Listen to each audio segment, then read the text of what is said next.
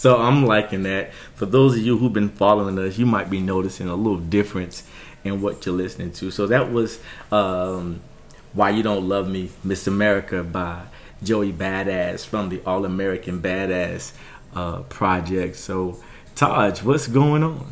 Nothing much. And uh, for the people who don't like that song, I had nothing to do with that choice. He did it by himself. I felt like I was just thrown under the bus. I'm okay with that. I kind of dig it. I, I, dig it. I like that. Why you don't love me? That's that's, that's real. It's very that's, depressing. It's it's it's not depressing. love is a beautiful thing, and and without it, you know, mankind suffers. So we are ready to jump into another episode. This is episode six for us. Congratulations, Taj, on six well done episodes, kiddo. Woo! That's it? Yeah. Okay. When we get to 16. when we trip to uh, the next season. Uh, I think that uh, we've learned a lot. Like what? Well, one is very still true. Uh, black don't crack. Right. We've talked about that. Um, we've also discussed some old history. Uh, we just had uh, Brother Kent Alford on. If you haven't listened to episode four, please go back. Please go back and listen to the Man of Many Hats with Mr. Kent Alford, uh, discussing everything from civil rights to NAACP and COVID 19 vaccines in the African American community. Great conversation, great conversation. Yeah, absolutely. A couple of things have happened in the last few months while we were on summer break. Uh, we now have a national holiday for Juneteenth. How are we feeling about that? It's, that's it's it's shocking that it's just now becoming acknowledged by the government. So you experienced shock. Yeah, I was like, I kind of thought it was already like a national holiday, Mm. and when I found out that it wasn't, and it just became that, Mm. I was like, wow, all right. Yeah. I didn't even know like there are still new holidays, you know, like Being created. Yeah, that's weird too. Who does that? All of them were created. We just celebrate, you know. Yeah, this is the newest. Yeah, I agree with you there. Um, I can't say that I was shocked. This is definitely a time of reckoning in our society. We are hearing uh, not just the voices of Black America, but we've been joined by White America. You know, finally, as Dr. King says, free at last. Uh, I still have a dream too, and it looks a lot like not reparations, but understanding and acknowledgement. And another big word, right? Uh, accountability, right? The truth about 1965 and freedom, and or 1963 with the Emancipation Proclamation, well, kind of really wasn't the goal to free us. Mm-hmm. It just kind of happened by stance. My own personal opinion is this: when the head of the household says, "Set those people free," you expect that immediately after those words are spoken, those people are free. Do what I said do. He was like, he's, he's not serious, guys. Let's just Right. Let's hear it one more time and then we'll do it. And how do you know he wasn't serious? Because down in Galveston, Texas, two years later, it was like, "Oh, you mean set them free now? Like free, free?" Yeah. Yeah. And so they got the word, oh, you good. know, right? Absolutely. So I'm not mad at America. I I, I want to say, you know, National Chicken Day is, is acknowledged by the government before Juneteenth was. no. You It's know what surprises me Day. is all the national like it's National Secretary Day, it's Yeah. National Cousins That's Day, it's National Yeah. Siblings Day. Like what? Yeah, people go out. Right. Banners. Happy National Secretary Day. Let's acknowledge our secretaries. This is bars. Completely. Well, I'm here for it. So we are going to do what we do. Um, I have a question about Juneteenth though. Since now it's a national holiday, what do we do to celebrate it? Because I don't want it, you know, typically we'll do like a barbecue or whatever. I think we should do something different for this. something one. else. Yeah. So you thinking kind of along the lines of Dr. King, you know, instead of a day off, it's a day on. Uh, no, I mean, well, I don't know. I so you want the day off I want the day off from you from know, work. Not from work, just you know, being black. Like I, I think we should. Wait, let's pause for a minute and, No, and, and I'm examine that. momentum. You want the day off from being black. Yeah, and I was about to explain. Oh, what go I ahead. mean by that, you know, it's just kind of like no side eyes from anybody. You know, like you know, they acknowledge us as you know people It's people, and not black people. whole people. So we can, and also I think uh, we should get some one thing for free. Just that would be our like reparation. Just walk into One thing. you know a Publix, like I want that toaster. Give it to me. I'm not It's- mad about that one thing for free. Yeah, one. It wouldn't be a toaster though, guaranteed. Yeah, just whatever you want. Mhm. And, and, you know, each year you get to pick you know. Something. So this year I want the toaster. Next year I might come. I like that. I don't know, a waffle maker. Ah, Belgian, Yeah. but we black. That's not our thing. I think that's what should be the celebration Something. for Juneteenth. Yeah, I like the consideration for Juneteenth as a way of simply acknowledging one that slavery was very real, Mm. and that it did not actually end when we said that it did. And for many years, for decades, we've been telling the story of good old Abe Lincoln, right? Love his hat, but that's didn't right. do what he set out to do. And I think that if we can acknowledge that, um, then yeah, then we can celebrate. I am not, though, a fan of choosing. I don't think that as African Americans or blacks that this is an opportunity to say I'm not going to celebrate July 4th. I'm going to celebrate Juneteenth because the reality is we've been here for a very long time, and as people have chanted for many years, we helped build this country. So, with that in mind, absolutely celebrate July 4th because we are also Americans Yeah. and it's the independence of America. Right. I get it. But the acknowledgement at a national level of Juneteenth is progress and it should also be celebrated. And it should be allowed um, in the homes and hearts of people who are also not black. You know, for those uh, who are allies, who understand that uh, slavery was a uh, horrific time for for black people, for African Americans, for Americans of dark skin, brown skin, you know, anybody along those lines. I think it's great that it's now being acknowledged and it's on the calendar. I'm here for it. Yeah. Yeah. So we have check your, your calendars on your phone. It's right there. Absolutely. Pay me. Pay vacation. So one of the things that I wanted to do uh, in this episode is, Taj, we are uh, looking at just young African American males, right? So today, this episode includes you a little more personally than uh, than some of our other episodes. So are you ready to dive into your business? Are we gonna talk about it?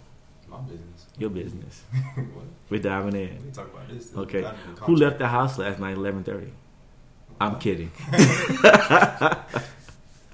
but to our listeners, I want to introduce uh, a very good friend of mine. Uh, we met in college. I was very impressed with this brother, and I am not surprised that he is where he is today.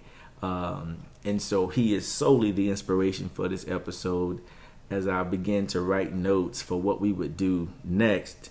Uh, my friend to my right, my classmate from undergrad, Fayetteville State University. You guys say hello to Devan Davis. Devan, say hello to the people. Man, what's going on, man? What's going on? Appreciate y'all for having me here, first and foremost. And uh I'm ready to jump into it, man. Long overdue. Yeah, Yeah. long overdue. It is. I, I, I agree, man. I'm so glad that you came. Uh, you took a nice little ride to get here. Yeah, yeah, yeah. Uh, so you know, right now I'm stationary in Louisiana, Lafayette, and uh, it's a 14 hour trip to get back here. 14 hours. Yes, sir. And Yeah. nothing short of it. nothing short of it. Good lord. Did you get stopped? Twice, Twice. of course. Alabama. You know it. Yeah, Alabama. twice. Got stopped twice. Just What was left the, there. The time period, like The, between each yeah. one. So the first one, I got stopped for following an 18 wheeler too close, quote unquote. that's a Mhm. thing. In Bama, I'm guessing so, right? He put out a ruler. To Yeah, yeah, right, right. Now I'm not speeding or nothing. I ain't hurting nobody. And, Minding my uh, business. Yeah, and I say probably, man, two hours max, if that, hour and a half. That's not long enough. Not long at all. not long enough to get rid of I that would've paranoia. Like, this is the same guy. It gotta be. He's following me. I think they talking on the radio said, "Watch out for the guy in this silver boom boom boom." Did you you got off with Like a warning? Warning both times, Okay, yeah. That's good. Yeah, uh, and your life. and my That's- man, that's come on now. You know, it's kind of crazy um, when the police come to the car now. You get pulled over or whatever. Mm-hmm. You're following these unwritten procedures to keep your life. yeah. Yeah. You know, both hands on the wheel or both hands visible. Um, you know, Did you looking- immediately go to the ten and two? Easy, easy, Yeah. or you know, or if, if it wasn't ten and two, it would, may have been ten and ten, where you just just double up on the top of the wheel, right? Just look, you see both of them. I got nothing on me, man. You Yeah. know, and um, it's it's weird because it's you know that's that's the difference between living and dying now. That right? is correct. so. yeah. Um, so Any yeah. stop, yeah, any whether stop. it's speeding or you didn't come to a complete stop. What do they call it? A roll stop. a roll stop. can end your day Yeah. right now. Yeah. Um, Sandra Bland, all right, she didn't use her turning signal. Yes. She didn't use her turning signal. She gets pulled over. She gets her head slammed in the concrete, and then she dies in a jail cell Right. days later. Seemingly of a self-inflicted Right. situation. Right. Come on, Yeah. man. We're Yeah. talking about turning signal. A turn signal. Yikes. You know what I mean? So so yeah. So yeah, it's it's, it's a different ball game with the police. yeah. When you were stopped the first time, were you still in Louisiana or had you crossed into Alabama? Crossing the Bama. Okay. Um, so Alabama still has like that air of white racistness. put to to be fair, because I haven't dealt with like the society of Alabama. Like you know, I haven't mm-hmm. I haven't engaged with the people or just hung out in the in the state. Um, I got pulled over twice. Both was white cops. One was female. The first one was female. Second one was male. Mm-hmm. So I can't even say it's a you know a, a, a white male thing or you know, but I can say it's a white thing if you're a black person in a decent looking car. So mm-hmm. far, so Yeah. far. I can tell you from personal experience, Mm. when I purchased my vehicle, I was stopped six times within roughly a month and a half. Never actually given a ticket. I still can't tell you why I was stopped, but on every occurrence before he departed, he said, "What kind of car is this?" Sir, you got it in the in the system. One guy even asked me. you know what I mean? Right. What are we talking about? One one one man asked me at the gas station. He walked past me. I said, "How you doing, sir?" He just looked. He kept walking. On his way back, I was just wrapping up from pumping gas. And he walked past me again and he got almost back to his vehicle and he looked back bewildered and he said, "What do you do?" Did say I'm a drug dealer? All right, yeah, you give, Yeah. him, give him something just, just hardcore. You gotta mess with him. a little bit. You gotta- it was an opportunity. I was like, I knew it. Yeah, yeah. Gosh, Right. my cousin is like that too. Hey, get out of here. I was just shocked. And I mean, I've driven many cars in my life, and I've never been asked, what do I do? Right. You know, as a result of the vehicle that I'm driving. Uh, but I think I said to him I was retired. Mm-hmm. And he was just like, oh.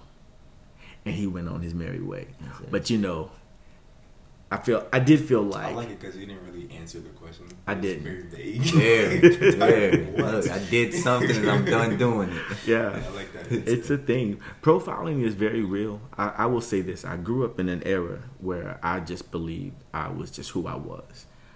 I was not um, cognizant that I had to move throughout my life um, as a black man. I had to do this or that or not this and not that.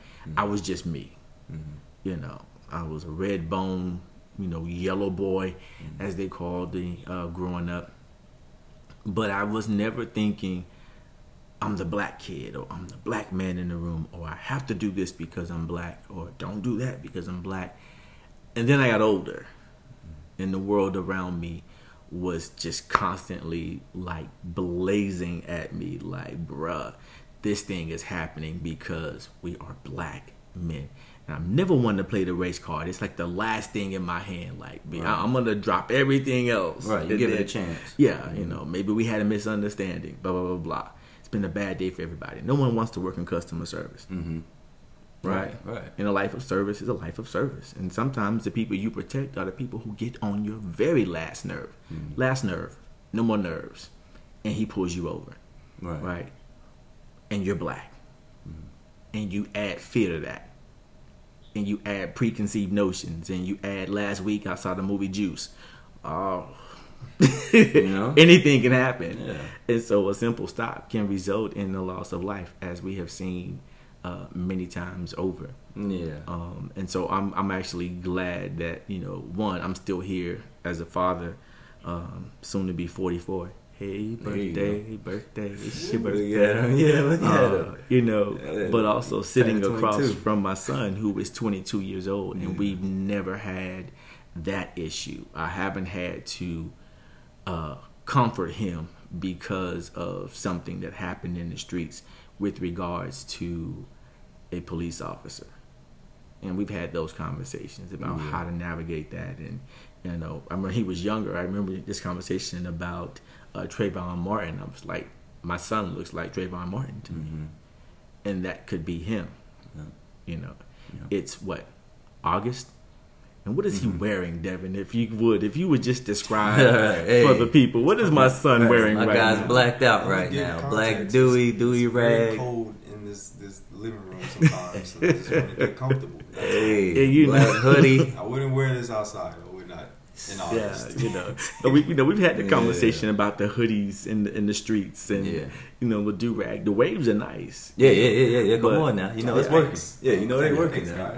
I'm glad that he's a he's a young man of character that he doesn't you know rock the do rags like you know Yeah. out in the streets. Like believe it or not, But it's sad not- that we have to be aware of See, so is- such where- small yeah. details. I mean, because let's examine it, right? We're talking about a headscarf, hmm right? Do rag is, is a headscarf for males or for female, whoever's trying to get waves, and it could be a sign of a threat. Yeah, I mean, we're trying to manipulate our hair. Let's it's just break it down to to, things like simple. gangs. We're violence. manipulating our hair, and now, like you said, it's attached to violence, gangs, and and you are the ultimate threat. Mm-hmm. Uh, a hoodie, same thing. Trayvon Martin, uh, or anybody that has it over their head. It, uh, Yeah. anybody that's black. You Yeah, know, yeah. you're you're this threat. You you know you can't. You know you look suspicious. right. Uh, I, it, it sucks that we have to be in this structure, this box. You know what I mean? To to be less judged or to be whatever Mhm. accepted accepted by society, Mhm. and um, you know it. Those those things I've noticed for a long time, right? Yeah. So my first one of my first friendships was with a white guy, Mhm. um, and this was down in Marietta, Georgia. So normal friendship. We're probably in third grade or something like that. Yeah, best friends. We live in the same neighborhood. We hang out every day. His father was more on the uh, you know tough badass side. You know, let me keep my son tough. Let me make sure he you know he's not the he's not getting bullied, so he might have to be the bully. Mhm. You see what I mean? Kind of mindset. And we went on a field trip, and I mean we're in like I said, this is second maybe third grade. He's telling his son, go ahead and like crack jokes on him, like you know, go ahead crack jokes. Boom, turn around on the. We're taking the bus to the wherever we're going for the field trip. Turn around, cracking jokes. Boom. I'm not really saying nothing, kind of laughing it off. Um, he- one time I, I got upset. I couldn't be a line leader or something like that. Yeah, some, something simple. Yeah, but I to Everybody wants to be the line You leader. You want to roll when you're in elementary. It don't matter if it's a door holder, different. yeah, line leader, uh, water pusher. You know, again, you know, one, two, three, go. Right. So um, I was upset. I had to go to the back of the line. He comes back. Oh, it's okay, you little spoiled brat. You know what I mean? He's saying this to my face. So um, it gets to a point where he's repetitively saying this. He's repetitively uh, telling his son to do this, and the teacher steps in and, and pulls him to the side. Now I'm eavesdropping on the conversation. I remember he's saying, she's pretty much saying, "You need to calm down. You know, this is just a kid." Boom, boom, boom. He's, nah, he's just a spoiled little brat. Boom, boom, boom, boom, boom. So I'm like, all right. So you know, I, I let my mom know, let my father know. Uh, my father went down and talked to him to this day, and my dad passed away. So I don't know what that conversation was, and I don't know what that exchange was. Um, but I also let my uncles know, and let's just say my uncles handled him at one of my basketball games. right, yeah, they- One of the they- basketball games. Yeah, yeah. It goes down at the basketball game. Yeah, to this day he remember that one. He remember that ass whooping. You know what Yeah. I'm saying? But um, uh, it, me and Alex friendship was fractured after that. I, I think it was Mm-hmm. maybe two days later. Me and him got into a fight at the bus stop. Ah, right? And um, it, it- from that point on, I I didn't know it was black and white thing. Mm-hmm. You know, I just thought it was a hating dad, you know, Mm. towards his son thing. So as I got older, okay, moved back up to Fayetteville. I was born here, all right, but then we moved to Marietta for about five six years. Came back up. Um, I lived out in uh, Lake Rim Estates, out close to being the outskirts of Fayetteville before they built up the Walmart and that end of Raeford Road okay. with with everything over there now. Gotcha. ABC store, Bojangles, you, you name it. Um, so I grew up in the neighborhood, and the neighborhood was mixed, you know. So it was perfect, and I was a, a ball player. So I'm trying to hoop, and sports was always a good outlet to go to to step away from uh, the world's issues. You know, the world issues. We're just receptive of that, unfortunately. You know, for whatever reason, skin color, lifestyle, you name it. Yeah. But sports is that that safe place where like all that don't matter. You know, we're trying to win, we're trying Right. to compete, we're trying Young. to yeah, just have fun. Old, right? short, tall, Don't dark matter. skin, light skin, no hair. man. If you love the hair. game, you you you you know what I mean. You're accepted. Um, so that was a good um, separation from all that. But when we moved to a predominantly white neighborhood from about my fifth grade year, and we're still there to this day. Oh, it kicked all the way back in, Mm-hmm. you know, or or the reality of racism was starting to really set in at this point because I'm able to recognize it. Right Mm-hmm. now, I'm the complete oddball in a um, in a neighborhood that is conservative. Uh, like I said, it is usually older people. You're Mhm. retired. You you know you you have your ways set in stone. Let me ask this question, Mm. um, and this is something, uh, Todd, you may have experienced this or maybe not. Can you recall at the earliest age when your color was an issue? When you realized I'm black and it's problematic for some people? Did you ever have that? Easily sixth grade. Sixth grade. How old are you in sixth grade? What is that? You about? probably about l- 11, 12. yeah, 11, Mhm. 12. Yeah. about 11 or 12. Um, it was the first time all my friends were white. really. Yeah, yeah I was, when I was in the neighborhood. Now, I still have my school friends, so, you know, Mhm. excluding them. Um, I went to Ireland Drive, Douglas Byrd. Okay. You know, that's predominantly black over there. Uh, but in the neighborhood, I was the only black friend or black person that hung Mhm. out with the, the young crowd. Were you ever like? Was that like? Was the friendship predicated on you being black? Like, this is Devan, my black friend.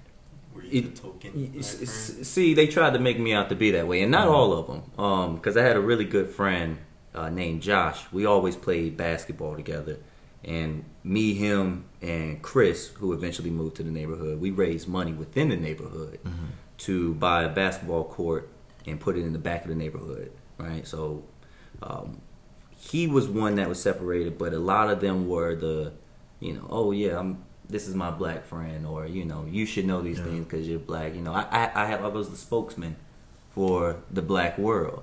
Yeah. Um, So anything, any issues? It was like, well, Devan, what do you think? yeah, one of them, and and you know, you just it's also the the stereotype. You should be this way, or you should know Because- these things. Yeah, because you're black. Yeah. Now- what about you, kiddo? Um, I've Any never- experiences with being like the black kid? I've never experienced anything like the closest. The closest thing was when I was at Bojangles, and this is when I was working maintenance. So I was wiping down the windows outside, and this old white lady came up and was like, "I need you to do that for me at my house," and then I was like, "I don't know." That- Like never. That's the closest thing. yeah, that's the closest thing I've experienced. Right. I, like, have been, I don't know. Maybe it's just really your windows clean. Yeah. But no, I've never really. I've, I've been fortunate enough to not really experience, uh, you know, blatant racism like to Mhm. my face. Maybe I'm just gullible. I don't know. Or just Mhm. oblivious to something like that. I tell you this: if you haven't, you know, good, Mhm. right? Because when you do, you don't forget it. Mhm. Um, my first experience with um, racism or issues of race for me happened when I was nine years old. Mm. And up until that point, I was just the black kid living in the neighborhood with my black brother and sister and my mom and so on and so forth. Mhm. We were just us. We were not black. We just were. And um, I was at a I was at Perrine Elementary. Hey, Miss Bowman. and um, I got into it with I thought he was my friend, young white kid in the neighborhood named Patrick. And it seemed like so long as I was doing what Patrick wanted, you know, we were typical boys throwing rocks, running and racing. You know, thought we were faster with our shoes off, so we ran up and down the streets. Uh, we rode on our bikes and you know glide into rocks.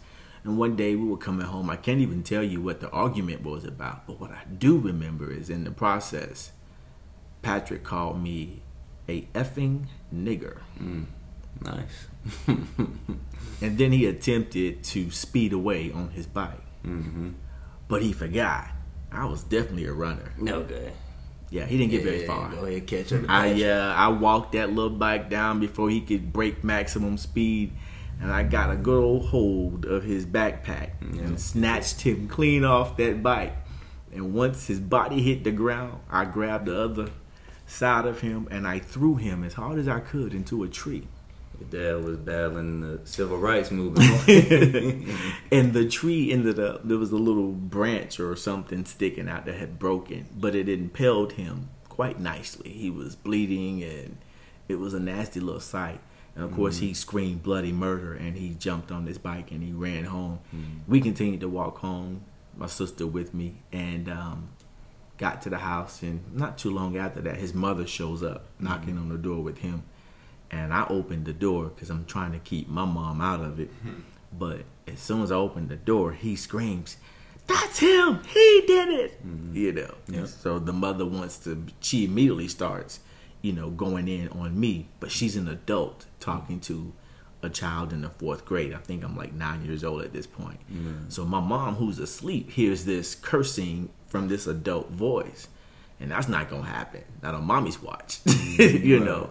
So the, mom comes to the door to handle it, and I remember she kind of like, you know, I would say she guided me like in the house. This wasn't for kids, you know what I'm saying? She was gonna deal with the mother, adult to adult. Yep. Um, and I remember that much, but I never forgot what that felt like. And the crazy part about it was Patrick was my friend. And I've seen this play out in television movies ever since where a man or woman of color befriends someone who is white. And then if things don't go their way, there's always this moment of reckoning where you're reminded that you're black or in their particular narrative, you're the nigger. mm-hmm. And there's just something about that that really never set well with me. So we were not friends again. We were not friends. We walked home, you know, because we had to follow the same path, but we didn't do it together. But I promise you, the next time he calls somebody a nigger, it won't be within running distance. right, right. Yeah, you know, and much like I remember him, he probably also remembers me for that very reason. Um, You probably got a scar. yeah, Right. Yeah, there should be a nice scar there. You know, um, outside of that, I don't know that I've been, I've been called colored. Okay. You know, by one of my roommates uh, in the Marine Corps. His father, when he learned that I was, you know, a black kid from Miami, he was like, "What? They got you living with some colored?" You know, I was like, "Oh yeah, man, old- that that older generation is, is set Yeah. on you know these are Negroes and we're you know the, the superior race. Yeah. You know what I mean? And uh, I mean it's it's rough. It's rough because it makes you think about the long term effects of them teaching it to the next and the next and the next. And Mhm. here we are thinking, uh, oh, it doesn't die." it's ne- it's never Yeah. going to die. Yeah. So what do we do? I was just in Selma, Alabama, Mhm. and you know, was photographing, and um, I went to the cemetery because the dead tells a story too. Yeah. And I got to the cemetery, and I'm, you know, trying to figure out if there's anything interesting. And what do I find? Confederate flags, placed on graves, and these graves were from the 1800s and died in the early 1900s. But there is someone who is maintaining these flags and coming out to replace them and ensure. Now, the grass was growing up all over, Mm. but the Confederate flags were new. Shoot, The red was popping. they're still redlining Yeah. in those deep South Yeah, yeah, states. yeah. That's uh, why I asked that question about Alabama because it's it's Mhm. really states like you know certain parts of Georgia, Yeah. Mississippi, which Yeah. just recently got rid of the Confederate flag as as a part of its state flag. Mm. You know, those places are still very much considered old South and very Yeah. old world. So, so I could tell you about Louisiana. Um, they redline pretty much through their zip code, What right? redlining? Like separating poor, usually black folk, rich, usually White every folk. other culture folk, or you know eth- ethnicity folk, Yeah. and um, Through property lines. Right. So Lafayette, there's a north side, south side. Um, if I'm saying this correctly, south side is where you find your your up to date properties, your good eating, your grocery stores, mm-hmm. you know, Whole Foods, things like that. North side, you cross these railroad tracks, and it's like this in every. Uh, I think in, in the South it's like that for sure, but in mm-hmm. every part where there's the best part of the city and the worst part of the same city, it's this railroad track that always separates it. Mm-hmm. And once you cross it, I mean, you and you poor, you are in the poorest part of the city, but it's majority of the city. You see what I mean, or it's at least half of the city, and it's not funded, it's not invested in. You, I'm not even blaming the people at this point because when you're born into it, you're born into a this Yeah. this pile of you know mud, right? And they're telling you to clean it up. hmm Well, it's mud. It's all on your shoe. It's everywhere. You're rolling around, and you don't even know it until you're able to recognize that this is mud. Yeah. You see what I mean? So, um, the, you got to start looking at who's making decisions to keep it this way. Yeah. Now I'm looking at the government. I'm looking at local officials. Right now, you start analyzing it. They're hella conservative, right? They're hella Republican. They keep a stronghold on it year by year or election after election. So when these things are the same as they were 60 years ago, when we had less laws and we was looked at even more viciously or more of a threat, all they're doing is just carrying out those same orders, those same structures, year after year after year. And what happens is they start to say, well, the people could be better. The people are lazy. You know, people aren't doing this and that. Once again, you're born into it and you don't know. hmm And then you're not being educated on either. I think y'all saw Texas that decided to cut out teaching about like pretty much black history and African Americans were slaves, Martin Luther King. They're, they're, they're cutting out Yeah. that our side of the history. And that's just one of the actions from their system of oppression. Yeah, yeah. I'm yeah, you look at Texas and it's like, okay, so we got Juneteenth and now you want to pull Yeah. slavery and Yeah. black history out of the, Something they were the school barely system. diving into anyway. Yeah. It was- Scratching it the surface. Yeah. Yeah. I just found out about Fred Hampton like this this year when uh Judas Judas and the Black Messiah came out. hmm Yeah, I was kind of upset that I've never heard of Fred Hampton. In The school. yeah, the Yes. Black Messiah. It was There, amazing one. It there are was so cool. many, there are so many black narratives that we'll never hear. Yeah, but we'll Yeah. learn about Eli Whitney and the cotton gin. Right. Thank you, you know, Eli. so who? Thank who you, Eli. Thank, you're right. We'll learn about Jim Crow so fast and all his glorious days, right? I Yeah. mean, we learn about these these figures that just shitted on our ancestors. Yeah, Robert E. Lee. Robert Let's E. give him Lee. a couple of statues and buildings Come on. all over America. and the test will be on him. right. The test were on him. No Freds, no no Malcolms. I mean, not even um, Minister Farrakhan, Mm-hmm. right? Who's probably our Too controversial. biggest. Way too. But even A lot of even even in those names, you know, you, um, as you as you call those names, those are names that are more prevalent. Even though the the information is, you know, minuscule, you still hear those names. But then there are names that just do not get heard At all. You know, I didn't know of a John Lewis for Mhm. for Yeah. for much of my life. Yep. You know what I'm saying? Um, when I went to uh, you know, being in New Orleans, you know, went to the cemetery and you see all of these above ground tombstones, you know, headstones and things. And there's always like a little tour or something going on. There's, Yeah, there's that- like there's like this history. Right. When you look at New Orleans now, it is you know it is thick with black culture. Mm-hmm. But when you take these tours, you hear all of this white American, Mm-hmm. you know, um, It's- pomp and circumstance. It's like, and then we did this, and then we did Right. this. and They're the then we gave historical figures. Yeah, but but everyone wants to tell you about the horrors that were done to black people, as though our history begins there. Like, Mm. Right. you know, that was the contribution. We were slaves first. Right. Okay. Well, we were here before that. Yeah, you know, slavery came over- happened. Yeah. you know. doctors, lawyers, uh, healers. Yeah, uh, yeah. Um, all these, all these high valued titles, right? We came over as that, Mm-hmm. and it just didn't matter. We're just, you know, we're just seen as black. I mean, it's the same thing today, Yeah. right? You you have a degree, you're educated. i you know, I'm educated. And if we get pulled over, all that doesn't show, and it, It, don't it doesn't matter. matter. It don't Yeah, even because it's it's like you're black. you're black. You fit the bill to be victimized, or you know. Have you ever fit the description literally? Because I've been told that before. Uh, you know, you know, you fit the description of a vehicle that was involved in a in a robbery. Yeah. At the time, I was driving my son's truck. I was coming in from work. I worked uh, out in corporate. Uh, late night. It's a GMC Envoy. Okay.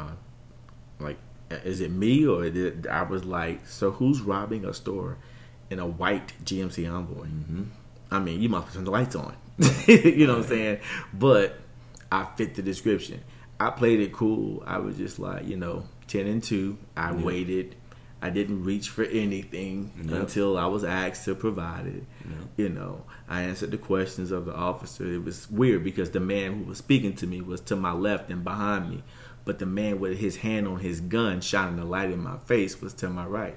And I was just like, I'm not even going to entertain you Mm-hmm. because you ready to, you know, you ready to go there, and I ain't done nothing. So Right. Yeah, Plain so you know, simple, answer the questions. He's like, put your hands out the window. So I'm like, I feel like I'm playing hokey pokey. You put Yeah. your right hand in, Yeah, you know. So yeah. I'm sitting in a driver's seat, but my hands are literally like this. hmm It's a game for him, man. Yeah. It's crazy. He's got questions. He's got questions, a light and a weapon, which he's ready to pull. So I'm like, I'm not gonna give you what you might be looking for because I'm not that guy. If you're looking for that description, driving a white GMC Envoy who just robbed a gas station. Mm-hmm. I'm like, okay, well, sure. But that happens in our society. But I want to ask you this because I've always, like I say, I've been impressed with you, man, since we met in school. Uh, you just move differently from our classmates. We had good classmates. Yeah, we did. But, you know, there was something different about you. Appreciate you know, um, uh, you were at the time, was it a teacher's assistant? Yes, sir. Teacher While assistant, you were going with that? assistant. Yeah. And I remember you were doing a program there uh, with Ties and the Young Brothers in school. Is Yes. that correct? Yeah. Let's talk about that. Like, how did that go? How did you decide to? What brought that to you as a, as a way to contribute to to young to young brothers coming up? Um, I give a lot of credit to um, the schools placing me in position to um, roam around and, and deal with the kids that were having issues in the classroom, behavioral issues in the classroom. Okay. Um,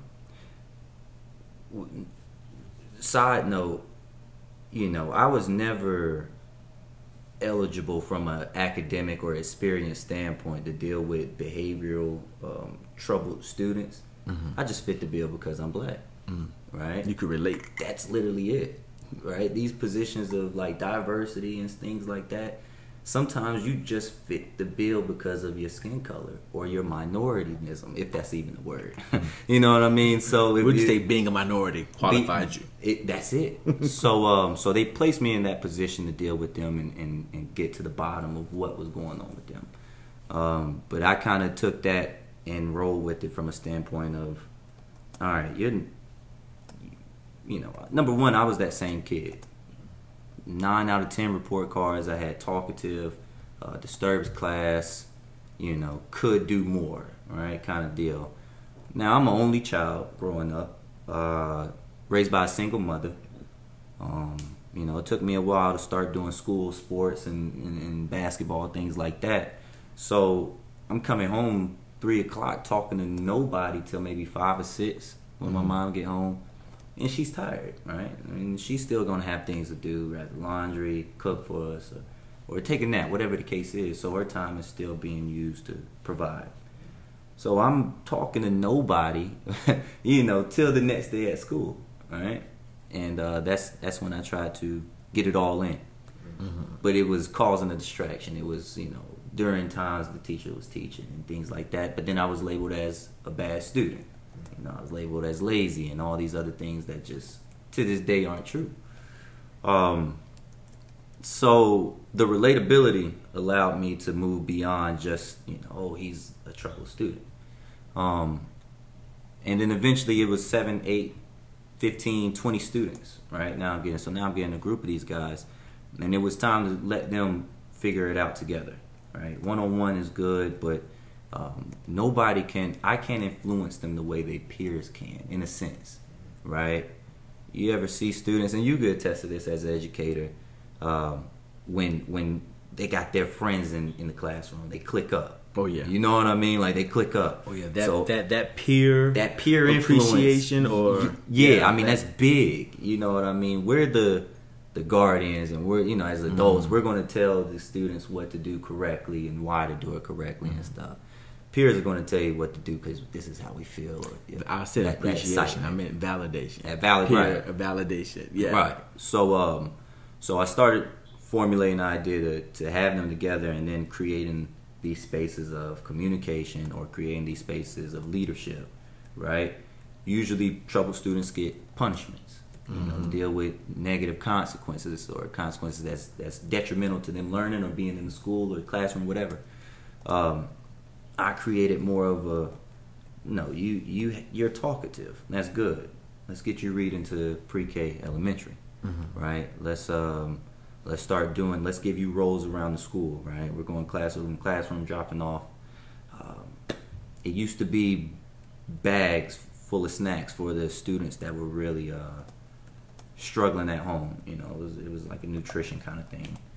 Um, you, you know, you, you give them these roles to let them know. Listen, this is this is what you could earn. This is what you could do. This is you have this in you, Mhm. right? You just have to think twice before you make a decision off Yeah. emotion. What grade were you teaching at the time? Second, second, Second grade. started off uh, first school that was at Ferguson Easley, Okay. and that was uh, K through second. And they're what six and seven at this point? Now, No, at, oh, at, uh, uh, in yeah, yeah, they're about they're about seven, yep, six, seven years old. seven years old. Mhm. So you chose ties as a way of Like like Connecting. ties as far as like like tying ties. Because I remember you asking about the donations. Um, nope, it wasn't ties. It was um, really it was kind of like our uh, call it like roundabout reading. Ah, Yeah, it was the roundabout reading. Um, we did school supply drive. okay. The Yeah, supplies. the- yeah, the, yeah. It was it was school supplies. Okay. In the beginning of the school year, um, every two weeks we did the reading around the uh, for the pre-K kindergarten, and then it was a Christmas um, Christmas toy drive. hmm I did for the I think seven mentees I had, Okay. and they were in pretty much I dealt with them because of quote unquote their issues in the classroom. Um, by the time Christmas came around, entire attitudes was flipped. Their Mhm. entire performance was flipped. Um, they had nothing but pretty much positive reviews coming from the teachers at this point. hmm And it, it started with treating them as if they was never in trouble in a sense. Right. It was just listen. So You, instead of reinforcing the troubled past, you- Right. you gave them a new, a new direction. Yeah, tell me, tell me what you're thinking, Mhm. right? You know, you know, you ask them these questions of what's what's on their mind, and you know, but you don't ask in this, tell me right now. You know, your tone should be casual with kids. Yeah, yeah. You know, yeah. they a lot of times they don't know better, and especially in the household. You know, now I understand kids are observant, Mhm. right? They they they show emotions, and then they they're very good actors. They'll repeat actions that they see. Mhm. So if they're getting the wrong thing shown to them in the household, best believe they'll bring it to the classroom, and vice versa. When they're getting shown discipline and, and manners and a way of communicating to adults, that gets shown in the classroom. Mhm. So, okay, the root isn't you. The root is your household, your parents, your guardians. They're not doing something correctly. Well, let's step over in this classroom and, and have an entirely different attitude. Yeah, a And- different exchange. Yeah, and you don't get and you don't blame a child, Mhm. right? Now they feel comfortable to reform. Yeah. So that for you, you know, you were what twenty? What at that time? 25, 26? About twenty five, yeah, twenty five, about twenty five to twenty seven. Mm-hmm. You know, So you mentioned that your your father passed away. Yeah, We have that in common. How old were you when you lost your father? 14, ninth Okay. grade year. Yeah, I was twelve. Mm. Yeah, a lot of my direction in manhood came from what I call borrowed experiences. Mhm. You know, from the men around me, my uncles, um, you know, my grandfathers, my grandfather's brothers, still my uncles, but I also had really amazing cousins uh, who contributed. You know, after your father, um, uh, after your father's uh, death, who was that male figure, or who were those male figures that contributed to the young man Devan? Uh, short list. Um, first one would be my uncle Jarvis, uh, which is my mother's brother, um, and he's from the streets, which is funny, you know. He, so he taught me what he knew, but you know, a lot of things I couldn't use today. you know what I'm saying? Can't use all of it, but but he stepped up in a way that I could never imagine, and I'm always going to be thankful for. He's he's today one of my best friends. Right, um, my uncle Larry who was my father's brother. Wow. Yeah, he he stepped up big time. He actually, I forgot a couple weeks out. We just started watching Roots, all like seven chapters, eight chapters. You know, it's Oh, wow. Root- yeah, Roots Yeah. is long. Yeah, that, ooh, that's a good one to get you all in your feelings. Yeah, you want to everybody white. Man, I mean, you, you you ticked off, but then you also just amazed that this is how it really was. I mean, you you're shocked that it could we could just be enslaved. You know what I Right. mean? Um, and um, my aunt's husband at the time named Eric, um, down in Georgia as well. Really good dude. Um, he called me. You know, it was, you know, older guys sometimes they expect the young guys to call them. Mm-hmm. Y'all got to reach down to us. You know what I mean? Y'all got to, you know, y'all got to reach back to us and make us feel like, oh, okay, we're not bothering them, Right, or you you know, matter. that- yeah, we matter to y'all, Yeah. and then we'll reciprocate. You know, it makes Mhm. it easier for us. Um, so he called. You know, he, he picked up. I mean, you know, I mean, jokes, man. You know, a lot of jokes was was given during this time. I'm a jokester kind of guy, Mhm. so it was that was my coping mechanism probably. Um, but those three guys was by far the, the the biggest ones to step up, and the only ones to step up, to be honest. Mm-hmm. Um, so to this day, you know, they, we we we're still good, we're still tight. Um, but I don't, you know, I don't really walk with a, a male figure to go to right now, and it's been Mhm. like that for a long time. Are you okay with that? Like, how how are Nah, you feeling? man. No. Yeah, yeah, nah, man. I mean, I I would love a, a mentor, Mm-hmm. right, for this journey. I mean, I, I want to do some really more impactful things, Mhm. right? And I want to be able to have a, a good guide in my ear, somebody saying the right things or Helping you steer. helping me, yeah, step by step. Now, you know, I'm I'm not waiting on them. Mhm. You know what I'm saying? making moves. Yeah, I'm going to keep pushing without him. And you know, like I said, I kind of did this this whole thing on my own as far as a only child thing. So I've always been my only person to lean on when Mhm. when shit get thick. Yeah. You know. Taja understands that only child experience. Yes, sir. Yeah. It's fantastic. I love it. I mean, look, listen now. We the we the recipients of it of it all. You know what I mean? And the only You know, at that. I mean, I decided to just give all of my, you know, life insurance money to Yeah. somebody else, Yeah. you know, just to mess with them. There you go. There you go. Sit at the table and stuff. Like some power. Yeah, Like, yeah. you get nothing. Yeah, Surprise. man, yeah. and it's it is just yeah, it's cool though, man. You know what I mean? Because once you get used to it, it makes not leaning on the world for problem solving and all that other stuff easy. Mhm. You like you don't you, you don't get bored. Like nah, it's you know self entertainment. Mhm. Mhm. Other things entertain me. I'm not. I don't need a sibling to have fun. Right. I Yeah. also have cousins and stuff. I have friends. I'm not Right. some weirdo. Like, Yeah. Some weirdo. Yeah, like you just you know gotta go to a house that also- has less people. they Yeah. also think they, all, they automatically think you're spoiled when you're a Yes. child. Me only child. Yes, yeah. Do you feel spoiled? Not true. No. Yeah. Like, I'm telling them like the stuff I have, I've earned. Mhm. You guys make that, you know. yeah. Very clear. Yeah, Yeah, we were not giving away. school. Ain't Yeah. nothing. Yeah. I was like, "What you willing to do for it?" Like, you remember the PlayStations? Yes. that- That, that didn't come easy. that came and it came in a weird way when it did.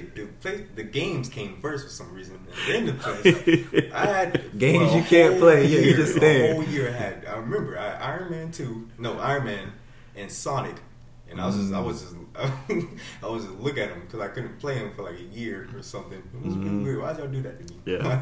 because I was like, yeah, it's like, well, it was about your grades, you Okay. know, and I wanted him to work. As a kid, of course, you're not working a job, but you know, at that age, the focus is making great grades in school.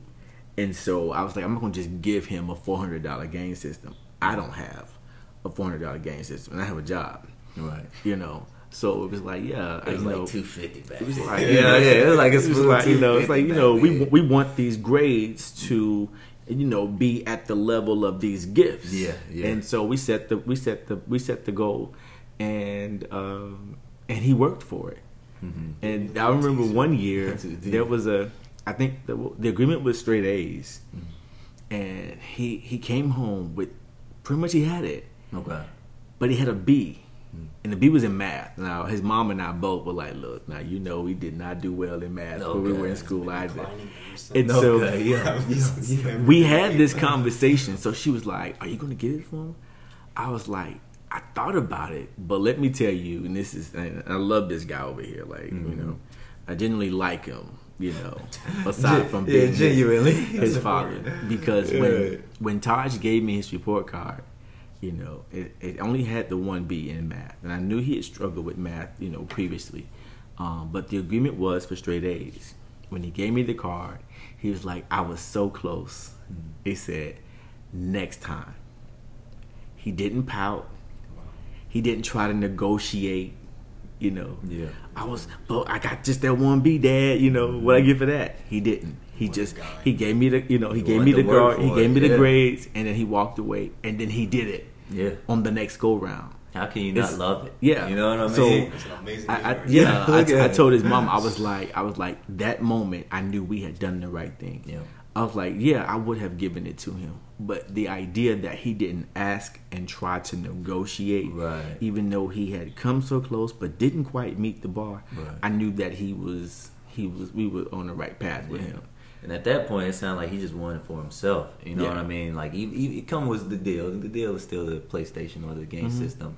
But Yeah. he wanted, like, listen, I could get it. Yeah, You know we did it I with mean? shoes too. Like you know, he wanted like the nice expensive shoes. I was like, Mhm. what you gonna do for it? Yes, sir. Getting You know, until, until he was old enough to buy his own. You know, sometimes people are like, "Hey, Dad, you want to contribute?" Yeah, man.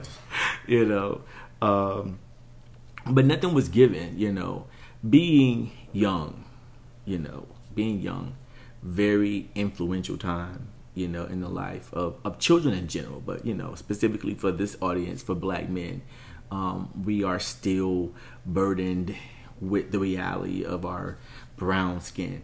I don't think there's a way to raise a child uh, without having to come in contact with that reality. At some point, somebody or something will remind him or her uh, that you are a man or woman of color in in our country. And I'm not saying that you know, woe is me, us. I'm not. I'm not saying that at Right. all. But it is important that we understand that. So when it happens, we can recognize it and see like, yeah, I, I thought that might show up. Right. You know what I mean? And not be completely and utterly devastated. Mm-hmm. You know what I'm saying? When someone in anger calls you nigger or mm-hmm. some other name, which is definitely greatly the reason why I don't like to just hear, you know, brothers or even mm-hmm. sisters just casually just this nigga this, this nigga that, that mm-hmm. nigga this, this. I'm like, yo, use your adverbs and, and, and nouns and pronouns and, and, you know, give me something else. Like we've all been to at least through twelve, you know, years of school. Let's let's just not casually degrade each other. It's not uh, in my opinion, it's not endearing because when it comes when it comes out in the delivery, It's not like, hey buddy, I love you. Mm-hmm. It's like, nah, nigga, you was Right. ain't no love in that. You angry. You know? You know, you bring up a good point, and I think we see that a lot in our culture because it's our, it's uh, it's your way of being heard Mm. in a sense, right? So, Let me ask this. So to be heard, is it necessary to degrade the person listening? in a in an entertainment kind of field, or let's just say uh, musically, Mm-hmm. Yes. You know, I think when you see the music that's pushed the most, you know, radio, the popular music, and this and that, you're not gonna find a lot of music that's uplifting the next man, the next woman. You know, especially in in the black culture, right? Now, if I'm, you know, I got this Draco on me and I'm talking about it, I got a shot at the number one spot on the billboard, you know, or whatever the case is. If I'm talking about, you know, pimping women and, and uh, degrading them, I got a shot at the number one, you know, song on the billboard type thing.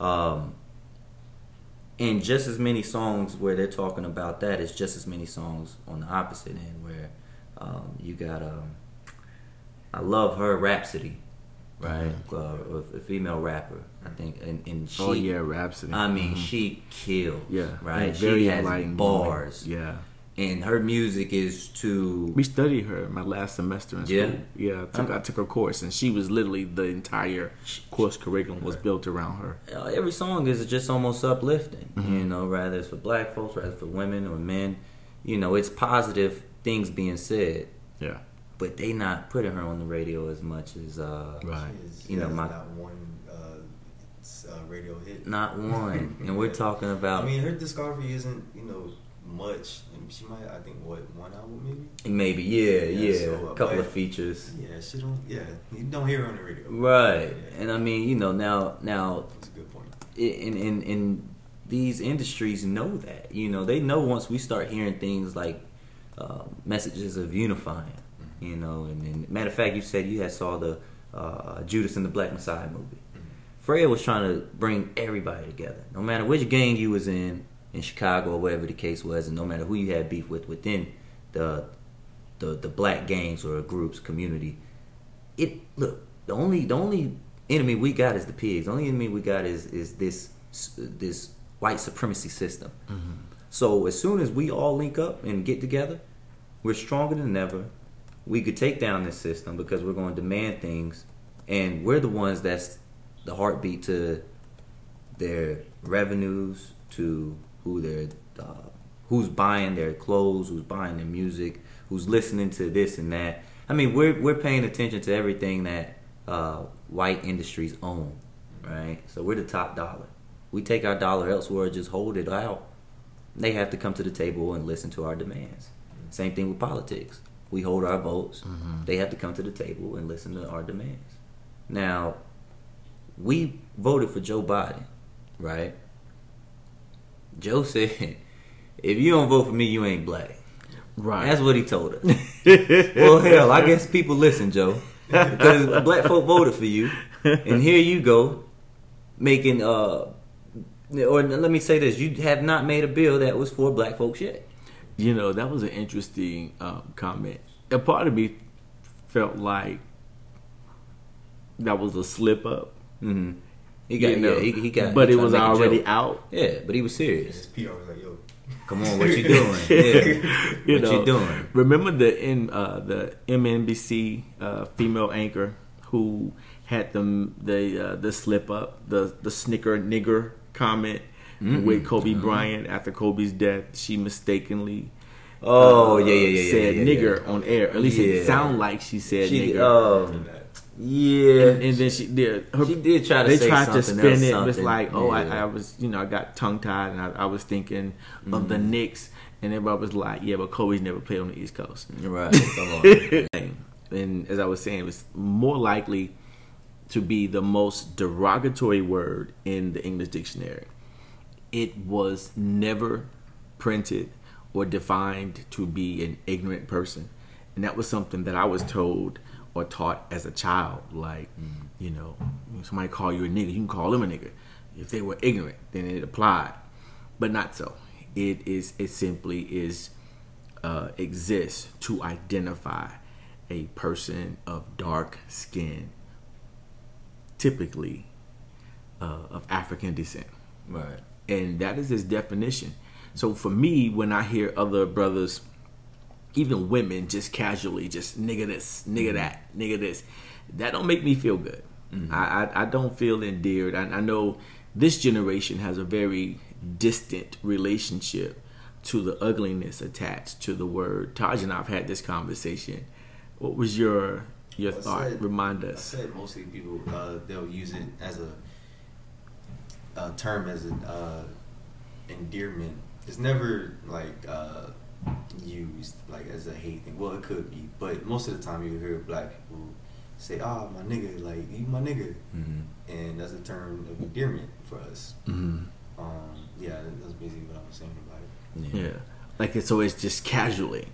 Right. And so the story that comes to mind is the the the lady from the from the news, you know, the N, uh, MNBC newscaster. She was fired because of a slip up. So I was like, I don't know that I agree with that. You know, mm-hmm. if I can casually or endearing, mm-hmm. you know, be like, my nigga, Yeah. why can't she have the mistake? Now, here is mm-hmm. what I was thinking. I think if she had just said, my bad. yeah. That was weird. right, right. Mess that up. I think we could have accepted the truth. Mm-hmm. I think the statement which came afterwards, which was obviously a lie, is where people were like, "Yeah, no, I'm not mm-hmm. buying that. I'm I'm not buying the, you know, I was thinking of the Knicks and, you know, I, I, I'm kind of I'm kind of on the fence with that, right? Because you know, like, well, I agree with both of y'all points, right? It's it's kind of alarming that we have turned this derogatory word into something we use daily, Mhm. and I'm, you know, I can't be exempt from it all the way. I've definitely used it in the past.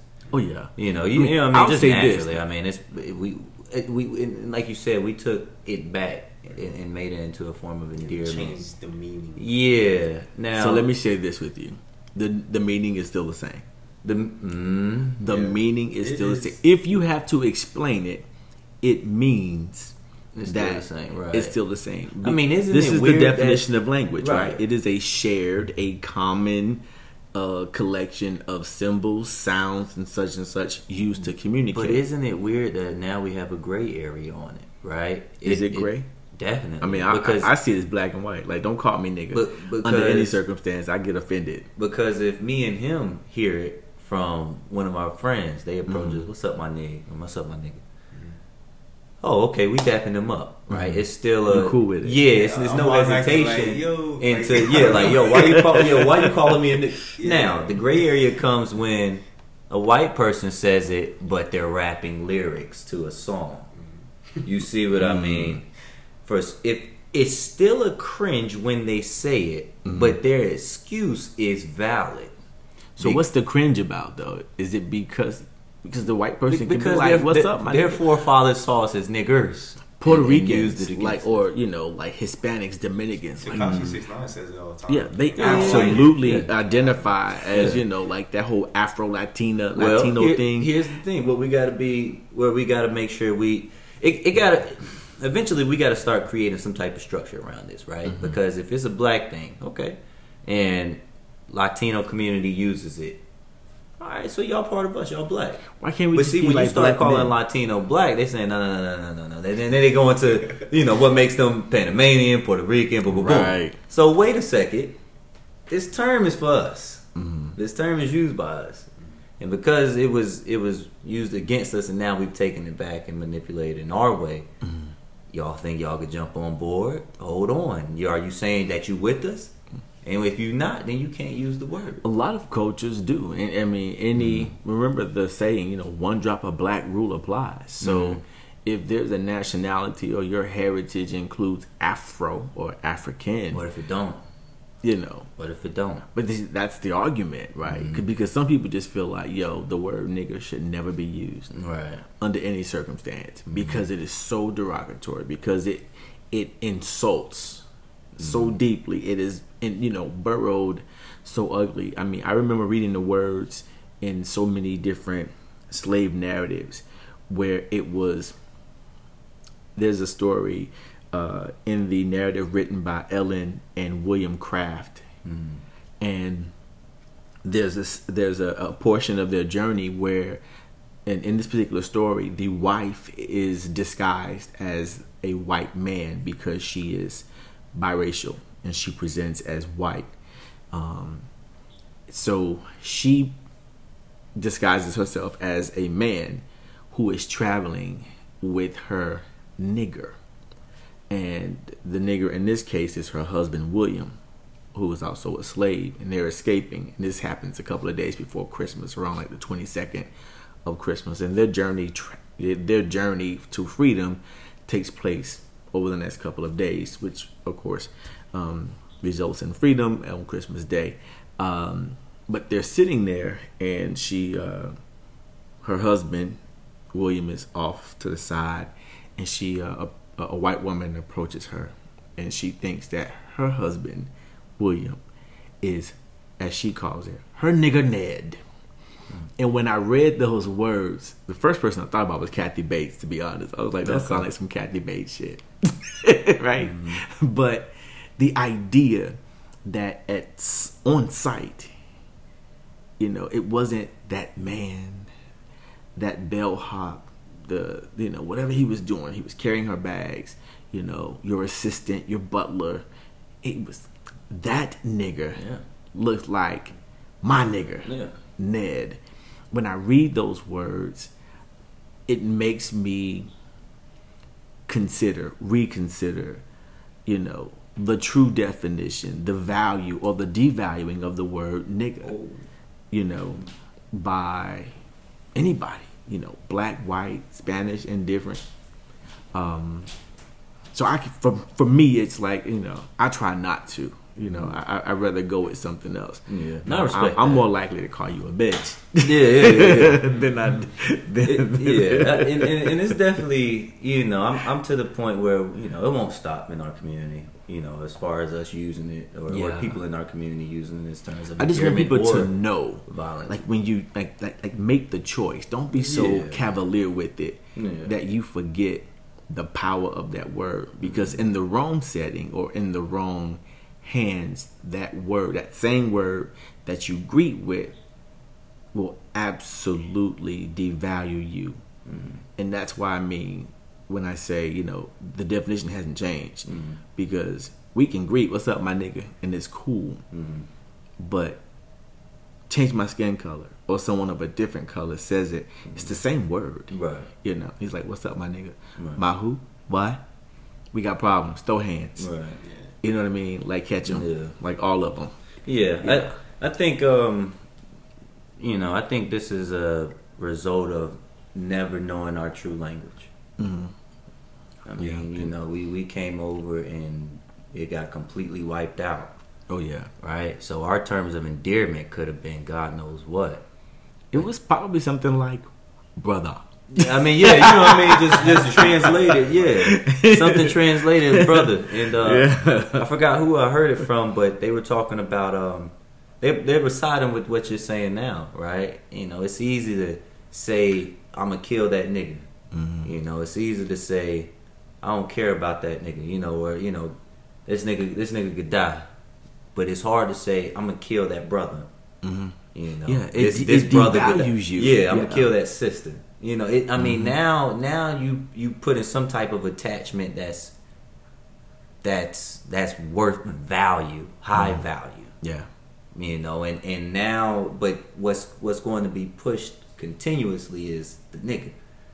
So I mean, it is this weird place to be when you you accept it, but you don't use it, Yeah. or you don't I- I- use it, I- you accept. For me, I, I challenge all of my friends, man, whenever possible, and and even for those who are listening now, to you know to make a choice to to not, you know, what I'm saying, to refer. You know, I get it. Sometimes it just applies. you know what I'm saying? Um, but to make that choice, not to just so casually, you know, just refer to you know your brother, you know, you you don't have to know him, Right. but that he doesn't have to be, you know, just that nigga, nigga this, nigga this, nigga this. Especially when I hear it just like just so blatantly, just casually, like, bruh, there was a number of nouns you could have Right. used there, Right, right. You know, even creatively, like you know, new rappers, you can always tell when he's about to suck right. right? Because it's like, uh, uh, right? At least three, uh, Mm-hmm. and then you know the rest of the words are like Yeah, nigga I- I- this, it might nigga that. worse than that. Yeah. Um sounds like it might give some real good bars, but usually it comes out, yeah, You know. yeah, you know, so It's like, what are you doing? yeah, man. Stop. You know, You're I right. Think it's, I think it's weird that I'm gonna say this, but if it doesn't make sense, we can cut it out or whatever. But um, we're like the only culture who uses the the deme- a demeaning word towards each other. Like, Mhm.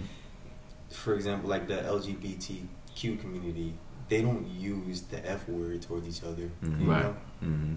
or you know, all the other words Mhm. for Right. other. yeah, uh, you don't hear it in the. Hispanic culture. Yes, no one yeah. says, "What's up, my spick? Right, Right, we're With my only- wet back? Right. only- Mhm, My you know, cracker, my honky." Mhm. Yeah, you don't Yeah. hear that, and it's, Absolutely. we're the only now that we're talking about. I had that thought that we're the only ethnicity that uses you know a demeaning word towards each other, Yeah. and we twisted it and turned it into a, a, a greeting or. just I'll a keep casual- saying that it, it's it's it's used, but it's used incorrectly. Mhm. Yeah. But it, it hasn't changed. It, the, the word still means what it means. You know, in the in the education field, Mhm. um, especially at like Title One schools, the, Yeah. the you know kids that come from from poverty stricken neighborhoods and things of that nature, right? You know, we still got kids that can't read in 2021 Right. To this day. don't know how to tell time. Yeah, Uh, yeah, yeah. On the, on the, yeah, yeah, you, yeah, you, yeah. you give them some dial, And it's it a wrap. Me, it, it, it, really, it's like what you don't. I gotta mean, look at their phones. to It's the time. simple things, right? I mean, coaches, some coaches don't even have to worry about this. This is embedded in their disciplines and their teachings, Mhm. right? ABCs, one, two, threes, you're going to learn that immediately and often and early. And Yeah. Our culture is still behind on how much of a priority it is to have knowledge, to learn, to read and write, right? Mhm. And we go back into when we weren't allowed in the school systems. Um, as you know, I'm at the University of Louisiana. Um, and right now we're putting together a centennial uh, celebration for the College of Liberal Arts. It's the 100th year anniversary of the College of Liberal Arts. So I've been doing research. We're putting a book together to talk about the timeline from 1921 all the way to today. Mhm. And you go back and look at the archives of number one, the first students at the university total. I think it may have been 40, you know, 50 students, something like that. very small starting out. Of course, all Caucasian, right? Then you start looking over the years. Now you're seeing pictures and pictures, yearbook, yearbooks, all Caucasians. I didn't see the first black person until the 60s. And when I did see them, they were the laundromat cleaners. Mm. They were doing everybody's sheets, towels, and blah blah blah. Mm. So the fact that these cultures had, let's say, bare minimum, a hundred year start on us in the education field, bare minimum. Um, we have to double down on these readings and, and writings, mathematics, things like that, because we have to play catch up. Mm. And whenever a parent skips out on doing that for their child or placing that importance for their child to learn these things, you two generations behind, you three generations, you four or five generations behind, compared to cultures that's been thriving for seven, eight, nine generations in a row. You see what I mean? So that separation is it's one of the it's bigger gap between rich and poor at this point. You know what I mean? So how do you catch up? It just it all it takes is one. All it takes is one to be taught or to be taught how um, important this is, Mhm. and to practice, practice, practice, practice, practice, practice the entire time. You know, my my grandmother, uh, God rest her soul, she misspelled words. You know, simple words, but the priority wasn't you know reading and writing during her time. Priority was surviving Mm, work. and work. Yeah. You know, have children. You know, Mhm. create enough children, you create a business, or at least enough people to help out, Mhm. right, with bills or food and this and that. Um, our generation now has options, man. I mean, people are becoming millionaires behind phones. Um, you could network. Instagram. Insta- I mean, everything. You're this reading Bitcoin everything. mining thing. Everything, right? So you have so many opportunities, but we got to make sure we still prioritize these things that made other cultures thrive and businesses Yeah. today. You know, Yeah, you can't read your contract. You signing your life away every Right. single time. It's a wrap. Education is necessary. Every time, buddy. Yeah, yeah. That was like I said. That was the the experience of, of how we met. You know, shout out to the HBCUs. Uh, Big shout out 106, seven of them. Big shout Um, out. You know, now you're done with undergrad and you're taking up residence at a graduate program at LSU. Uh, or U- U- Right. ULL. ULL. Yeah, yeah, yeah. I'm the, sorry. The, the, the real school in Louisiana. No, no shade to LSU, man. Y'all tough too. ULL. uh, how's that been for you? It's been a nice experience. Uh-huh. Uh, it's definitely been one I haven't expected because number one, the pandemic. Hmm. Uh, you know that threw a monkey wrench in every single plan for everybody. So um, it was the first time you know all classes been online. You know the Zoom meetings, the Zoom Mhm. chats. Yes. Um, you go to campus and now uh, UL is a uh, D1 school, so it's, it's bigger than Fayetteville State. Um, and the size of the campus is huge. And when you talk to former, or not former, but when you talk to deans, assistants, students, um, they always brag about how large you know the student population is. Well, by the time I got there during the pandemic, it's a ghost town, right? For good reasons. Mhm. So seeing um, seeing it in, in in not its full context is one thing, but uh, just the entire experience of graduate work, new city, new state. Mhm. Are you working as well? Yes, So you working as a full time, part time? uh, full part time, part time Part-time yeah. work. So I uh, earned a graduate assistantship down Okay. there. With Awesome. The, right with the College of Liberal Arts, and what that does is pay for my full tuition grad uh, grad school wise, and it also allows me to work on campus, and you get a stipend each month. Mhm. So that was the main thing that I I had to go to Louisiana. You Yeah. know, because I had to be in person for the work. Mhm. But the classes were going to be online while they figured out, you know, how the pandemic Yeah, was going to go. Um, and I mean, that's that's things that I had no clue about till my last semester of undergrad. Now I know there's other cultures that already have these things lined up, or been told to them, or it's been performed in their family, right? But Mhm. nobody in my family has a master's degree. Nobody has gone to get a master's on a on a So you're assistantship. first generation. Absolutely. Yeah, that's awesome. Yes, sir. Yeah, You yeah. know, and then big shout out to my mother. She's getting her bachelor's uh, next spring as well. Awesome. Yeah, Congratulations, so- Mama Davis. uh, yeah, so big shout out to her. And what school is she? Regent University. Regent University. Yeah, I think Awesome. it'll be in uh, theological biblical studies somewhere around there. If Mhm. I'm if I'm saying it wrong, I'm sorry. Oh, Yeah, yeah. yeah, yeah. I, you know, I thought I wanted to go to grad school. Mm. Um, I uh, I applied for an assistantship at Mhm. North Carolina State. Mm. They said no. Uh, right. I burned the candle. I, yeah, I burned the candle at both ends. You know, um, I'm a beast at what I do. I Right. don't even do it if I'm not going to do it well. Right. Um, but I asked God to open the doors for me, and I had two things on my mind.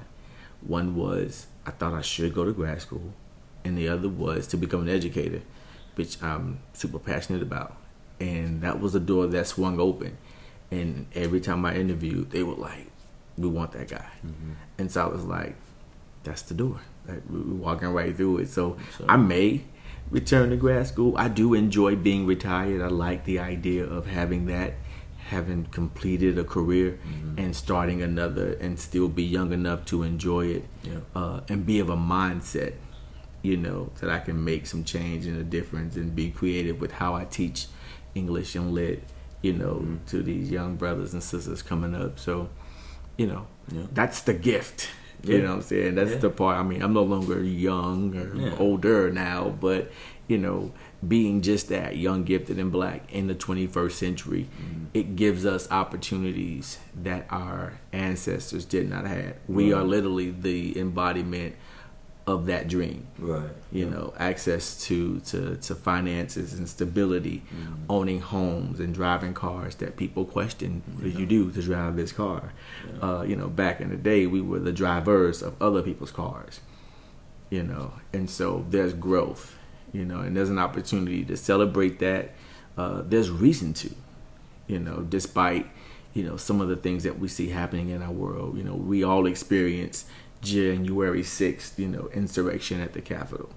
It was the biggest like aha for America in a very long time because the whole world got to watch what white privilege looks like when it's angered. And this time, its target was its own people. Yep. And so, for those of us of color, we were like, yeah, well, we knew this already.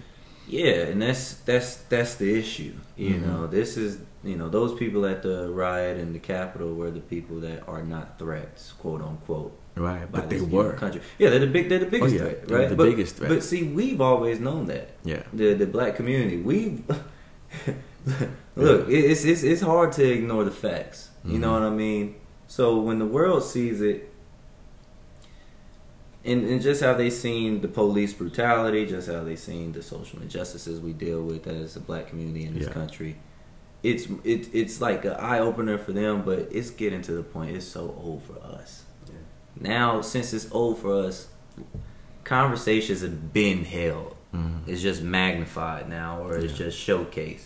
You know, discussion panels and this. Mhm. But let's get past that as Yeah. well because the conversations are going into a dead end where Yeah, you yeah. talk what about we need the problem. is the change. We, We need. let's yeah. talk about the solution. Yeah, we need the change. We need Right? to see the actions. Y- Yeah, I mean, because we're saying that we we need this to change. Well, how?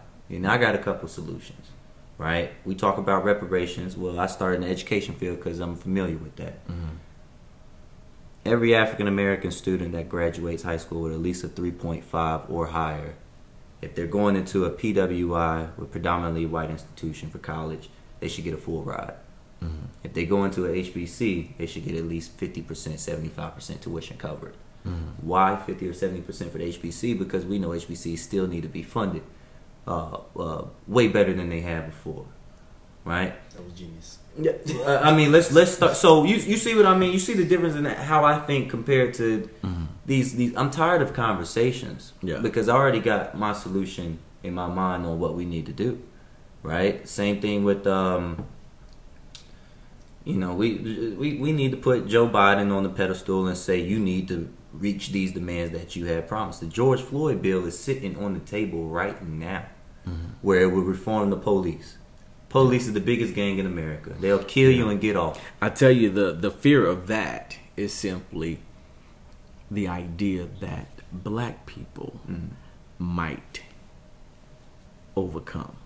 Shit, You know, we on the way I through mean, population. The, yeah, you know what the mean. police right now Yeah. really. I mean, yeah, yeah, we we on the way know. through po- populating and, too and, much. and when I say police, I'm talking about the entity and not the individual. Right, yep, Right. yep, the system. You know, yeah, the system itself. So that construct, Mhm. it needs to be. You And they- know, and they know that. it needs to be managed because right now there is, there has been for quite some time like a simple acceptance of whatever whatever they did was just Mhm. because of what they do Mhm. or who they, who they are. are, right? Who they Mhm. are. We saw they it with protect, uh, right. protect and serve. We saw it with Amber Guyger, and, and, and I'm Mhm. sorry, but ma'am, even if you walk into the wrong house, it's not necessary to kill the person Mm-hmm. sitting in the sofa eating ice cream in a pair of uh, underwear and a t-shirt. Like, what is he gonna do? Beat you to death with Rocky Yeah. Road? Those house invasions are the like the. I mean, they're Yeah. all tragic, but those are the most like Just like, worse. what? Mhm. Right. Mhm. Like, yeah. Breonna Taylor, unnecessary. Right. Can you imagine y'all being a teacher and there's a fight that insinuates in another classroom? And you go to a classroom, but it's the wrong classroom, and you grab up a kid and you put him in a chokehold and kill him. hmm Right. And And you say to the parents, do you, "My right, bad." my bad.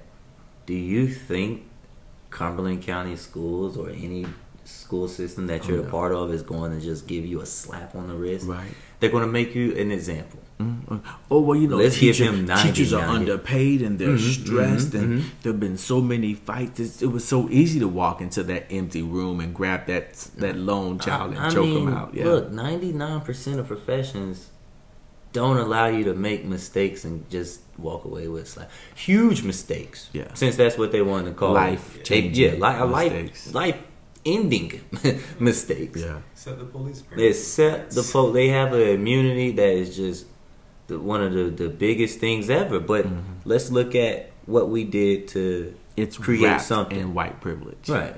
Now, when when MLK was um and and our people were doing the uh, the boycotts, the protests, the sit-ins, and things like that, we were affecting the, the economic the economics of these white industries. You know, transportation, restaurants, whatever the case was. They weren't getting their money from us, Mhm.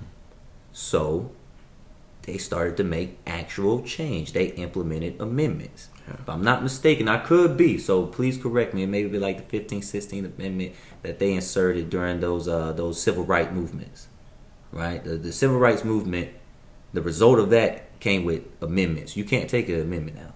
You could add another one to nullify it, but I don't think you could just take Just out remove it. Yeah, just remove Mhm. it. So they got to a solution, and MLK wasn't done, which is why they killed him off. Government killed him off. CIA, anybody. It was somebody in the suit. that ki- you, you know what I mean? the suit. Yeah, come on now. We talking about a non-violent leader get killed at, at the, in the most violent way. Yeah. Oh, he had to be the most powerful man in the world, and they knew that. He created change that stuck. So now we're lost. We're in this point where George Floyd happens. It's the first time in the global history all seven continents protested together. Yeah. We had the entire Yeah. the ear of the His- entire yeah, world. his And death- we don't have one change from it. his death literally had has the ability to recreate or reignite what Dr. King. It's done though. It's done. Yeah. The verdict's already been passed. Derek is getting his twenty two point five. They threw us a bone. Mhm. Anytime we uproar and everybody in the world knows that this system here is wrong for what they did It- to one of ours, Mhm. they throw us a bone, Juneteenth. It changed. Yeah, it changed the conversation. And Jamal. And- Yeah, it- yeah, yeah. We're Yeah. gonna take you know Stuff we didn't ask change and like The little brown band aid. like we're asking for systematic changes in uh, uh, education, in the health industry, in the uh, uh, banking industry. We're, we're asking for these changes in there, Mhm. but instead they'll go, say, "Hmm, we hear you. I know what we'll do. We'll give y'all National Chicken Day or something. You know, we'll give y'all Juneteenth. We'll we'll take another statue down. All right." We ain't gonna give y'all what y'all want. We're gonna give y'all Name something that'll shut George y'all up. Floyd. Yeah. Mhm. It's a- yeah, it's the little stuff. We'll name this road George Floyd. Yeah. All right. Now, what we have to do is make sure we check ourselves. Yeah. All right, they did this, guys. Are we satisfied? No. So what do we do now? We go back and demand. Y'all still not listening to us, so now we take our business. Now we take our money. Now we take our re- we take everything that we have and we are, and we get it away from y'all. Mhm. They will feel that effect. They will lose out. TikTok, we blown that up. Uh, uh, what's the other one where it was like a something house? You had to get invited to it. Oh, um, Club, clubhouse. Clubhouse, Yeah. we blew it up. Twitter, we blown it up. Instagram, do you know where they got those poses from? Like the girls and the males and stuff like that. Like when they posing with the, you, you know what I'm saying? Like the, mm-hmm. the entire style that that is portrayed on these social media platforms. Mm-hmm. I mean, they get it from us. The style, the culture is ours. yeah. So whenever we take all that back, you're gonna be left with a piece of bland chicken. Something that you know. I mean, they're back to a, a bland chicken. We mm-hmm. season everything, Right. and we bring money. So you know, when we start to realize the power that we have, and we start to realize that whenever they do these little things, um, shout out to uh, my best friend, one of my best friends, Colin Struther. He orchestrated the symbol around the market house hmm um, you know, whenever they were doing the uh, Yeah, like the. Black Lives Matter thing, yeah, he had Mhm. orchestrated that. So big shout out to him. Oh, nice. That's also another bone by the government, Mm. you know, and we know that. Let's do that, but let's not take down the market house. But the market house is still. yeah, let's. We're gonna leave the market house. We want. Yeah. We want y'all to know that we sold y'all Negroes under here but we'll put something around it, you know, and let everybody. Black Lives yeah. Matter. Yeah, we'll put black. You know, black. I think it's all lives. They For had to three change it. easy It- it was installments of Black Lives. 1999. It was Black Lives Matter. Uh-huh. And I think now it's like all lives matter. You know, or it, regardless is that a bone. You know, we're not saying take down the market house or we're not putting our business in downtown area. We're not pulling out. Mm. You know, take down the market house or or you know, we will be at city council every single day in a mob with pitchforks. I mean, it has to get to that point. Now, when George Floyd protests broke out, everybody's breaking into Walmart. Everybody's looting. Right. Everybody, you know what I'm saying? Everybody's on It was fire. in, it was in the news and photographs of people walking out of stores with like five and six bags and you, boxes of do you shoes. think and- that the higher ups in the WalMarts and the Targets and everybody else, the businesses that felt these uh, these looting acts, do you think they were worried about it beyond Oh, a no. month or two or No. three or even two weeks? No, Not let even. them have their fun now. It's Yeah. going to die down. They'll be distracted by WAP. They'll be distracted by uh, guns and but you know they, we gonna go back to the bullshit that we used to, right? Or we'll post a picture on Instagram. Remember the Blackout Tuesday or something like that? Yeah. Post the uh, all black pictures because we don't we don't want people to see pi- whatever the reason I don't know was. what that was about. What is that? What are we doing? What is what did that implement any systematic change? No. Nah, because ass shots was back on Instagram the very next day. You know, dudes showing off money on the arms was back on Instagram the very next day. So what are we really doing when we go into these protests and and, and chanting and walking in the streets Mm-hmm. during the George Floyd protest? Yeah. People wanted to be there to see what was going to happen. happen. Yeah, I'll say this, and, i and we're gonna we're gonna end on that note because that was here in Fayetteville. That was big. Mm-hmm. The Market House situation. Mm-hmm. I was down there with the camera photographing. Also photographed the George Floyd uh, viewing and the funeral, mm-hmm. and the people came out um, to support that. You know, his stepmom Yep. faculty staff member at, at FSU. That was all like wow, you know what I'm saying for me. But here's where we where we learn something or we don't. Mm-hmm. Right? When we actually live in a time where we experience something that could unify, you know what I'm saying, us mm-hmm. and or give us something else that divides us. Mm-hmm. And, and by that I mean when we don't get the change Right. you know, or when we continue to become a detriment to our own, you know, to our own. So I appreciate you coming, man. I do. We have had some me, really good conversation. Uh, I'm so excited that we got a chance to do this. Um, yeah, you know. So Yeah. congratulations at, at grad school. Appreciate you, Uh, man. I'm hoping that you're going to stay in the education field. Yes. Y- y- y- when the, if they give me the right deal, absolutely. Yeah. yeah, they give me the right deal. I won't be shackled by their uh, lack of paying teachers and this and that. Y'all gonna have to bring the bag again. Bring the bring the bag. That's right. So you heard it here first, ladies and gentlemen. Uh, thank you again, Devan Davis, for joining us. Uh, Todd, you got any last words? Oh no, I'm not good with conclusions. Go ahead. Okay. so no last words from Taj, but uh, but yeah, this has been an, an awesome opportunity to just discuss again another narrative. So you heard it here from the horse's mouth, so to speak. Uh, young uh, Devan Davis, educator, black man, innovator, uh, up and coming. So good luck and uh, wish you well in your future endeavors.